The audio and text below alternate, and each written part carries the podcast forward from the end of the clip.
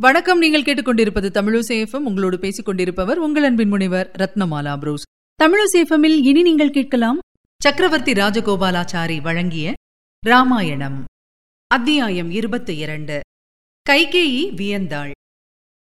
ஒரு பக்கம் இயற்கை வேகம் ராமனை பற்றிய அன்பு மற்றொரு பக்கம் பிரதிஜையை எவ்வாறு என் போன்றவன் பொய்யாக்கலாம் என்கிற தர்ம சங்கடச் சிக்கல். கைகேயி முடிவில் எப்படியோ இரக்கம் கொள்வாள். தர்ம சங்கடம் தீர்ந்துவிடும் என்று தசரதன் எதிர்பார்த்தான். ஆனால் அது இல்லை என்று இப்போது முடிவாக தெரிந்துவிட்டது. இனி ஒரே ஒரு கடைசி ஆசை. நான் தந்துவிட்ட வரப்பிரதிஜையில் எவ்விதத்திலும் ராமன் கட்டுப்படவில்லை. என் பிரதிஜையை பற்றி அவனுக்கென்ன தர்ம சங்கடம்? அவனுக்கு பலம் இருக்கிறது ஆதரவு இருக்கிறது அவன் என் பேச்சை புறக்கணிக்கலாம். ஆனால் அவன் சுபாவத்துக்கு இது விரோதம். ஆயினும் ஒருவேளை தெய்வாதீனமாக என்னை எதிர்க்கும் எண்ணம் அவனுக்கு தோன்றலாம். அப்படி செய்வானானால் என் சத்தியம் என்னால் குறைவின்றி காப்பாற்றப்பட்டதாகும். குலநீதி தர்மம் ஜனங்களுடைய விருப்பம் இவையும் அவன் எதிர்ப்பின் மூலம் வெற்றியடையலாம். ராமன் என் பேச்சை கேளாமற் போனால் எல்லாம் சரியாகிப் போகும். இவ்வாறு தசரதன் எண்ணினான். பித்ரு வாக்கிய பரிபாலன தர்மத்தை ராமன் கைவிட மாட்டான் என்ற விஷயத்தை தசரதன் மறந்துவிட்டு இவ்வாறு குழப்பமும் துக்கமும் நிறைந்த தன் மனத்தை சமாதானப்படுத்திக் கொண்டதாக தோன்றுகிறது. தன்னுடைய மரணத்தை எப்படியும் நிச்சயமாக எதிர்பார்த்தான். இந்த தர்ம சங்கடத்தில் இது அவனுக்கு கொஞ்சம் ஆறுதல் தந்தது. பின்னால் வரப்போகும் கஷ்டங்களை தன்னுடைய கண்களால் பார்க்க வேண்டியதில்லை அல்லவா? மரணம் அருகில் வந்து நிற்பதை கண்டுவிட்டதும் பூர்வ நிகழ்ச்சிகள் ஞாபகத்துக்கு வந்தன. சிறுவயதில் தான் செய்த பாவம் ஞாபகத்துக்கு வந்தது. அதன் விளைவை இப்போது அனுபவிக்கிறேன். ரிஷிகுமாரனை கொன்று அவருடைய வயோதிக பெற்றோர்களுக்கு எத்தகைய பெருந்துக்கம் உண்டாக்கினேன்? அது வீண் போகுமா? நானும் புத்திரனை பிரியும் சோகத்தை அனுபவித்தாலே அந்த பாவம் தீரும். இவ்வாறு தன் உள்ளத்தை தசரதன் சமாதானப்படுத்திக் கொண்டான். எப்படியாயினும் கொடிய மனைவி தன்னிடம் பெற்றுவிட்ட வாக்கை நிறைவேற்றுவதைத் தவிர வேறு வழியில்லை என்று தீர்மானித்து விட்டான். ஆனபடியால் காரிய கிரமத்தையெல்லாம் கைகேயிக்கு விட்டுவிட்டான் பொழுது விடிந்தது. முகூர்த்த காலம் நெருங்கிவிட்டதென்று வசிஷ்ட முனிவரும் சிஷ்யர்களும் பொன் பாத்திரங்களில் புண்ணிய நதிகளின் ஜலமும் இன்னும் பட்டாபிஷேகத்துக்கு வேண்டிய பொருட்களும் எடுத்துக்கொண்டு அரண்மனை நோக்கி நகரத்து ராஜவீதியில் சென்றார்கள். தெருவெல்லாம் மகோற்சவத்துக்காக அலங்கரிக்கப்பட்டு எங்கும் ஜனங்கள் நிறைந்து நின்றார்கள். எப்போது எப்போது என்று குதூகலமாக பேசிக் கொண்டிருந்த ஜனங்கள் வசிஷ்ட முனிவரும் அவருடைய சிஷ்யர்களும் செல்வதை பார்த்ததும் அடங்கா மகிழ்ச்சி அடைந்தார்கள். நீர்க்குடங்கள் தானியங்கள் ரத்தினங்கள் தேன் தயிர் நெய் பொறி தர்ப்பை புல் சமித்து புஷ்பம் பால் கனிகள் யானை குதிரை புலித்தோலாசனம் இவையெல்லாம் வாத்திய கோஷத்துடன் செல்வதைக் கண்டதும் ஜனங்களுடைய ஆரவாரமும் உற்சாகமும் முன்னைவிட அதிகமாயின. வசிஷ்டர் அரண்மனை வாயிலில் சுமந்திரனைக் கண்டார். எல்லாரும் காத்திருக்கிறார்கள். சகல ஏற்பாடுகளும் செய்தாயிற்று என்று அரசனுக்கு உடனே தெரிவிக்க வேண்டும் என்றார். சுமந்திரனும் கைகூப்பி வணங்கி அரசன் படுத்திருந்த படுக்கை அறைக்கு வெளியிலிருந்து கொண்டு வழக்கப்படி மங்களஸ்துதி செய்துவிட்டு வசிஷ்டருடைய பிரார்த்தனையை தெரியப்படுத்தினான். அரசனே இந்திரனுக்கு சமானமானவனே இந்திரனுடைய சூதனான மாதலியைப் போல் நான் உம்மை எழுப்புகிறேன். எல்லா தேவர்களும் உமக்கு வெற்றி தருவார்களாக. பெரியோர்களும் படைத்தலைவர்களும் நகரத் தலைவர்களும் தரிசனத்துக்கு காத்திருக்கிறார்கள். நிசிதேவி மறைந்தாள். காலையில் செய்ய வேண்டியது சகலமும் உம்முடைய ஆணையை எதிர்பார்த்து நிற்கிறது. அரசர்க்கரசே எழுந்தருள வேண்டும். வசிஷ்ட பகவான் பிராமணர்களுடன் காத்திருக்கிறார். என்றான். அச்சமயம் அரசனோ பேச முடியாமல் சங்கடத்தின் உச்சியை அடைந்திருந்தான் ஆகவே அரசனுக்கு பதிலாக கைகேயி தைரியமாக சுமந்திரனிடம் சொன்னாள். சுமந்திரரே மகாராஜா ராத்திரி முழுவதும் ராம பட்டாபிஷேகத்தை பற்றியே பேசிக்கொண்டு தூங்காமல் கழித்தார். இப்போதுதான் அயர்ந்து கொஞ்சம் தூங்குகிறார். சீக்கிரம் சென்று ராமனை அழைத்து வாரும் என்று சமத்காரமாக பேசி சுமந்திரனை ராமனிடம் அனுப்பினாள். தசரதன் தன் யோசனைக்கு ஒப்புக்கொண்டு விட்டான். ஆயினும் அதை செய்து முடிக்கும் ஆற்றல் அவனுக்கு இல்லை. ஆனபடியால் இனி செய்ய வேண்டியதையெல்லாம் தானே செய்ய வேண்டும் என்று கைகேயி தனக்குள் தீர்மானித்து விட்டாள். சுமந்திரன் ராமனுடைய அரண்மனைக்குச் சென்றான். சீத்தையும் ராமனும் மகோற்சவத்துக்கு ஆயத்தமாகிக் கொண்டிருந்தார்கள். அந்த சமயம் சுமந்திரன் மன்னனும் கைகேயி அரசியும் உம்மை உடனே வரச் சொன்னார்கள் என்று சங்கதியை தெரிவித்தான். ராமன் உடனே புறப்பட்டான். இந்த தாமதமும் நடவடிக்கைகளும் கண்டு எல்லாருக்குமே கொஞ்சம் சந்தேகம் உண்டாயிற்று ஆனாலும் அவர்களுக்கு விஷயம் விளங்கவில்லை. அதை பற்றி பேசவும் மனமில்லை. எல்லாம் நல்லதாகத்தான் முடியும் என்று அவரவர்கள் செய்ய வேண்டியதை செய்து கொண்டு போனார்கள். தெருக்களெல்லாம் உற்சவ அமர்க்களம். முகூர்த்தமோ அடுத்து வந்துவிட்டது. இதனிடையில் அரண்மனை அந்த புறத்தில் ஜனங்கள் கொஞ்சமும் எதிர்பாராத காரியம் நடந்து கொண்டிருந்தது. ஏன் வீணாக தாமதம் செய்கிறார்கள்? ஒருவேளை ஏதோ செய்ய வேண்டிய கிரியைகளும் முறைகளும் நீடித்துக் கொண்டு போகிறது போல் இருக்கிறது என்று ஜனங்கள் சமாதானப்படுத்திக் கொண்டு காத்திருந்தார்கள். வீதிகளில் ஜனக்கூட்டம் வர வர அதிகரித்து வந்தது. சுமந்திரன் ராமனை அழைத்து வந்தான். கூட்டமாக நின்ற ஜனங்களை மெதுவாக ஒதுக்கி வழி செய்து கொண்டு அவர்கள் சென்றார்கள். அந்த புறத்தில் தந்தையின் படுக்கை அறையில் ராமன் நுழைந்தான். நுழைந்ததும் பாம்பின் மேல் கால் வைத்தாற்போல் பயந்து திடுக்கிட்டான். அங்கே தந்தையின் நிலையை பார்த்து ராமனுக்கு ஒன்றும் விளங்கவில்லை. அரசன் ஏதோ பெருந்துக்கத்தில் மூழ்கி கிடந்தான். அவனுடைய முகம் மல்லிகை புஷ்பம் வெயிலில் உலர்ந்து போனால் எப்படி இருக்குமோ அப்படி இருந்தது. தந்தையின் பாதங்களை தொட்டு வணங்கினான். பிறகு கைகேயியின் பாதங்களையும் தொட்டு அவளையும் வணங்கினான். ராமா என்று ஒரு வார்த்தை தீனசுரத்தில் தசரதன் சொல்லிவிட்டு சும்மா இருந்து விட்டான்.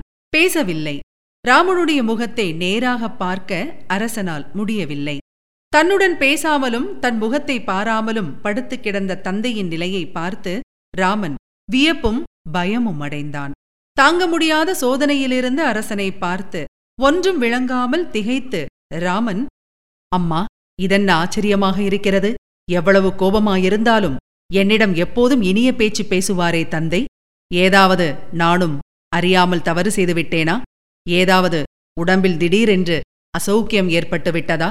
யாராவது ஏதாவது அவருக்கு கோபமூட்டும்படியான சொல் பேசிவிட்டார்களா? தயவு செய்து நடந்ததை எனக்கு சொல்ல வேண்டும். இதை என்னால் பொறுக்க முடியவில்லை என்றான். இப்படியாக ராமன் துக்கத்திலும் வியப்பிலும் மூழ்கி கேட்ட கேள்வியினால் கைகேயி கூச்சம் கொஞ்சமும் இன்றி தன் காரியத்தை நிறைவேற்றிக் கொள்ளும் சமயம் வந்துவிட்டது என்று எண்ணி பேசினாள். அரசருக்கு யார் பேரிலும் கோபமில்லை. ஏதோ அவர் மனத்திலுள்ள விஷயத்தை உன்னிடம் சொல்ல பயப்படுகிறார். அவ்வளவுதான். நீ மனம் நொந்து கொள்வாய் என்று உன்னிடம் விஷயத்தை சொல்ல பயப்படுகிறார். அதனால் பேச முடியாமல் இருக்கிறார். முன்னொரு சமயம் என்னிடம் சந்தோஷப்பட்டு எனக்கு வரம் தந்தார். இப்போது ஏன் தந்தேன் என்று பாமரர்களைப் போல் அரசர் வருத்தப்படுகிறார். இது அவருக்கு தகாததல்லவா? கொடுத்தேன் என்று ராஜாவான ஒருவர் பிரதிஜை செய்துவிட்டு பின் வருத்தப்படுவது மடமையல்லவா? அவர் கொடுத்த வரத்தை செய்து தீர்க்க வேண்டியது உன் கையில் இருக்கிறது. உனக்கு சொல்ல பயந்து கொண்டு கொடுத்த வரத்தையும் செய்த பிரதிஜையையும் பொய்யாக்கலாம் என்று யோசிக்கிறார். இது அவருக்கு தகுமா? பயப்பட வேண்டாம். எனக்காக நீர் சத்தியத்தை கைவிட வேண்டாம் என்று நீ அவருக்கு தைரியமும் உறுதியும் சொல்லிவிட்டால் அவர் பேசுவார். அவருக்கு நீ இந்த உதவி செய்ய வேண்டும். எல்லாம் உன் கையில் இருக்கிறது. செய்து தீர்க்கிறேன். அதற்கு தடையில்லை என்று நீ எனக்கு உறுதி கூறினால் விஷயத்தை பிற்பாடு சொல்கிறேன் என்றாள். இதைக் கேட்டு ராமன் வருத்தம் மேலிட்டு அரசன் பக்கத்தில் நின்ற கைகேயிக்கு சொன்னான் அம்மா என்னை பற்றியா இந்த கஷ்டம்?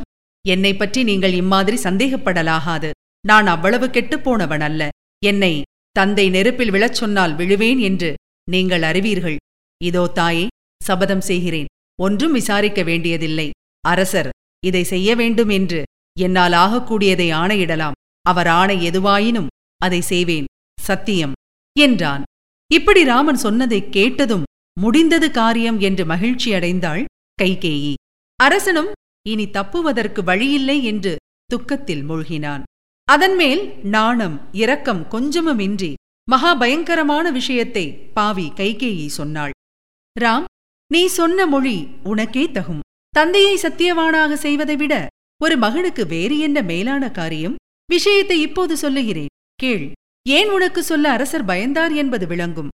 சம்பரனுடன் உன் தந்தை சண்டையிட்டு காயம்பட்ட காலத்தில் அவருடைய உயிரை காப்பாற்றிய எனக்கு அவர் நான் இஷ்டப்பட்ட இரண்டு வரங்களை தருவேன் என்றார்.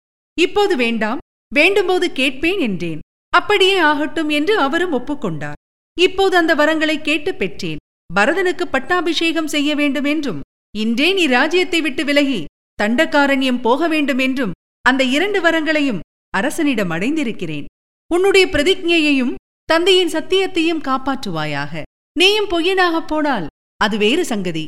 இல்லையேல் நான் சொல்வதைக் கேள். தாமதமில்லாமல் உனக்கு ராஜாபிஷேகம் செய்ய வைத்திருக்கும் ஜலத்தைக் கொண்டே பரதனுக்கு பட்டாபிஷேகம் நடத்திவிடச் சொல். ஜடையும் மரவுரியும் தரித்து நீ உடனே தண்டகாவனம் செல். சம்மதித்தேன் என்று சொல்லி அரசனுடைய பெருங்கஷ்டத்தை தீர்ப்பாயாக இது உனக்கு புகழ் தரும் என்றாள். புகழ் தரும் என்று கைகேயி வாயால் வந்த வார்த்தை உண்மையே அல்லவா? இமயமலையும் கங்கை ஆறும் சமுத்திரமும் இருக்கும் வரையில் ராமனுடைய புகழ் இருந்தே வரும். இதையெல்லாம் கேட்டுக்கொண்டிருந்த தசரதனுடைய உள்ளம் கொதித்தது. ஆனால் கைகேயின் வியப்பே வியப்பு. ராமனுடைய முகத்தில் வருத்தம் என்பது அடையாளத்துக்கு கூட காணப்படவில்லை. சக்கரவர்த்தி திருமகன் புன்னகை செய்து பேசினான். அப்படியா தாயே அரசனுடைய பிரதிஜை நிறைவேறும்படி சடையும் வரவுரியும் தரித்து இன்றைக்கே வனம் செல்கிறேன் என்றான். ராமன் கைகேயை பார்த்து கம்பீரமாக பேசலானான். தாயே எனக்கு எள்ளளவும் வருத்தமில்லை. பரதனுக்கு நான் எதையும் கொடுத்துவிட்டு பரம சந்தோஷத்தை அடைவேன். நீங்கள் யாரும் என்னை கேட்காமலே நான் அவனுக்கு தருவேன். அப்படி இருக்க தந்தையின் ஆணை ஏற்பட்டதும் ஒரு கணம் தயங்குவேனா? அரசர் சந்தேகப்பட்டதுதான் எனக்கு வருத்தம் தருகிறது. அவர் இஷ்டத்தை எனக்கு நேரில் சொல்ல அவருக்கு ஏன் கூச்சம்? அவருக்கு நான் அடிமை அல்லவா அவருடைய வாக்கை சத்திய வாக்காக செய்வதை விட எனக்கு வேறு என்ன புகழ்? என்ன பாக்கியம்? இதற்காகவா தந்தை எப்போதும் போல் பிரியமாக பேசாமல் முகத்தை எனக்கு காட்டாமல் கஷ்டப்பட்டது. அவரே நேரில் என்னை அழைத்து இந்த ஆணையை சொல்லாததுதான் என்னுடைய குறை. இன்றே ஒரு விசாரமும் இல்லாமல் வனம் செல்கிறேன். உடனே தூதர்களை வேகமாக போக சொல்லி பரதனை அழைத்து வர ஏற்பாடு செய்யுங்கள் தாமதிக்க வேண்டாம் என்றான். சக்கரவர்த்தி திருமகன் முகத்தில் அந்த கணத்தில் தேஜஸ் நெய்விட்ட அக்னி போல் வளர்ந்தது. பாவி கைகேயியோ தான் வெற்றியடைந்து விட்டதாக எண்ணி சந்தோஷப்பட்டாள். வரப்போகும் துக்கத்தை அவள் அறியவில்லை. பெற்ற மகனுடைய இகழ்ச்சியை விட வேறு என்ன வேண்டும் ஒரு ஸ்திரீக்கு துக்கம்? இது பின்னால் விவரிக்கப்படும். ஆசை என்பது கைகேயியை ஏமாற்றிவிட்டது. சொந்த மகனான பரதனுடைய குணத்தை கூட அவள் சரியாக உணர முடியாமல் செய்துவிட்டது. நான்கு பக்கமும் வழியடைத்து அகப்பட்டுக் கொண்ட காட்டு யானை போல் தசரதன் தவித்துக் கொண்டிருக்க கைகேயி அனாவசியமாக அரசன் பேசுவதற்காக தாமதிக்க வேண்டாம் என்று ராமனை துரிதப்படுத்தினாள். தாயே என்னை நீங்கள் அறிந்து கொள்ளவில்லை என்றான் ராமன். தந்தையின் சொல்லை நிறைவேற்றுவதை விட நான் எந்த சுகத்தையும் அதிகமாக மதிக்கவில்லை. பொருளுக்கு ஆசைப்படுவேன் என்று எண்ண வேண்டாம். பரதன் ராஜ்யபாரத்தை வகித்து மூப்படைந்த தந்தையை சரியாக பார்த்து வர வேண்டும். அது என்னுடைய மகிழ்ச்சியாகும். இதையெல்லாம் கேட்டுக்கொண்டிருந்த தசரதன் ஓ என்று பெருங்குரலிட்டு அழுதான். அரசனையும் கைகேயியையும் பாதங்களை தொட்டு வணங்கிவிட்டு ராமன் துரிதமாக அவ்விடத்தை விட்டு வெளியே சென்றான். வெளியே இருந்த லக்ஷ்மணன் கண்கள் சிவந்து மகா கோபத்துடன் ராமன் பின் சென்றான். வழியில் அபிஷேக ஜலக்குடங்களைக் கண்டு முகத்தில் கொஞ்சமும் வருத்தக்குறி இல்லாமல் கம்பீரமாக அவற்றை வலம் செய்து ராமன் சென்றான். தன்னுடன் வந்த வெண்குடை சாமரம் முதலியவைகளை விலக்கிவிட்டு அங்கிருந்த நகரத்து ஜனங்களையும் கலைந்து போக சொல்லிவிட்டு ஜிதேந்திரியனான சக்கரவர்த்தி திருமகன் கௌசல்யா தேவியின் மனைக்குச் சென்றான். தாயிடம் விஷயத்தை சொல்லி உடனே வனம் செல்வதற்கு விடை பெற்றுக் கொள்வதற்காக இந்த கட்டத்தில் நிகழ்ந்த உணர்ச்சி வேகங்களை எழுத்தில் படித்துவிட்டு மட்டும் உணர்வது கஷ்டம். அவரவர் பெற்றிருக்கும் கற்பனை செல்வத்தை உபயோகித்து அகக்கண்ணால் நிகழ்ச்சிகளை காண வேண்டும். தசரதன் உள்ளமும் சக்கரவர்த்தி திருமகன் உள்ளமும் ஆசைக்கிரையான கைகேயின் உள்ளமும் வாழ்க்கையில் தினமும் அடிபடும் நம்முடைய உள்ளங்களே. வால்மீகி அகக்கண்ணால் முற்றிலும் ராமச்சரித்திர நிகழ்ச்சிகளைக் கண்டு பாடினார். கம்பரும் அப்படியே பாடினார். ஆழ்வார்களும் கண்டு உள்ளமுருகி பாடியிருக்கின்றார்கள். எந்த இடத்தில் எங்கேயாயினும் ராமாயண கதையை யாரேனும் சொன்னால் அவ்விடம் பாஷ்பவாரி பரிபூரண லோச்சனத்துடன் கண்களிலிருந்து நீர் பெருக ஆஞ்சநேயர் கைகூப்பி நின்று கேட்டுக்கொண்டிருப்பார் என்று பெரியோர்கள் சொல்வதின் கருத்து இதுவே. இந்த கட்டத்தை பக்தியுடன் படிக்கும் ஆண் பெண் குழந்தைகளுக்கு எப்போது எந்த துக்கம் வந்தாலும் ஸ்ரீராமன் அருளால் அந்த துக்கத்தை தாங்கும் சக்தி உண்டாகுக. நீங்கள் இதுவரை கேட்டது ராஜாஜி எழுதிய சக்கரவர்த்தி திருமகன். வழங்கியவர் உங்கள் அன்பின் முனைவர் ரத்னமாலா புரோஸ் மீண்டும் அடுத்த அத்தியாயத்தில் சந்திக்கலாம். தொடர்ந்து இணைந்திருங்கள். இது உங்கள் தமிழோசை எஃப்எம் இது எட்டு திக்கும் எதிரொலி கட்டம்.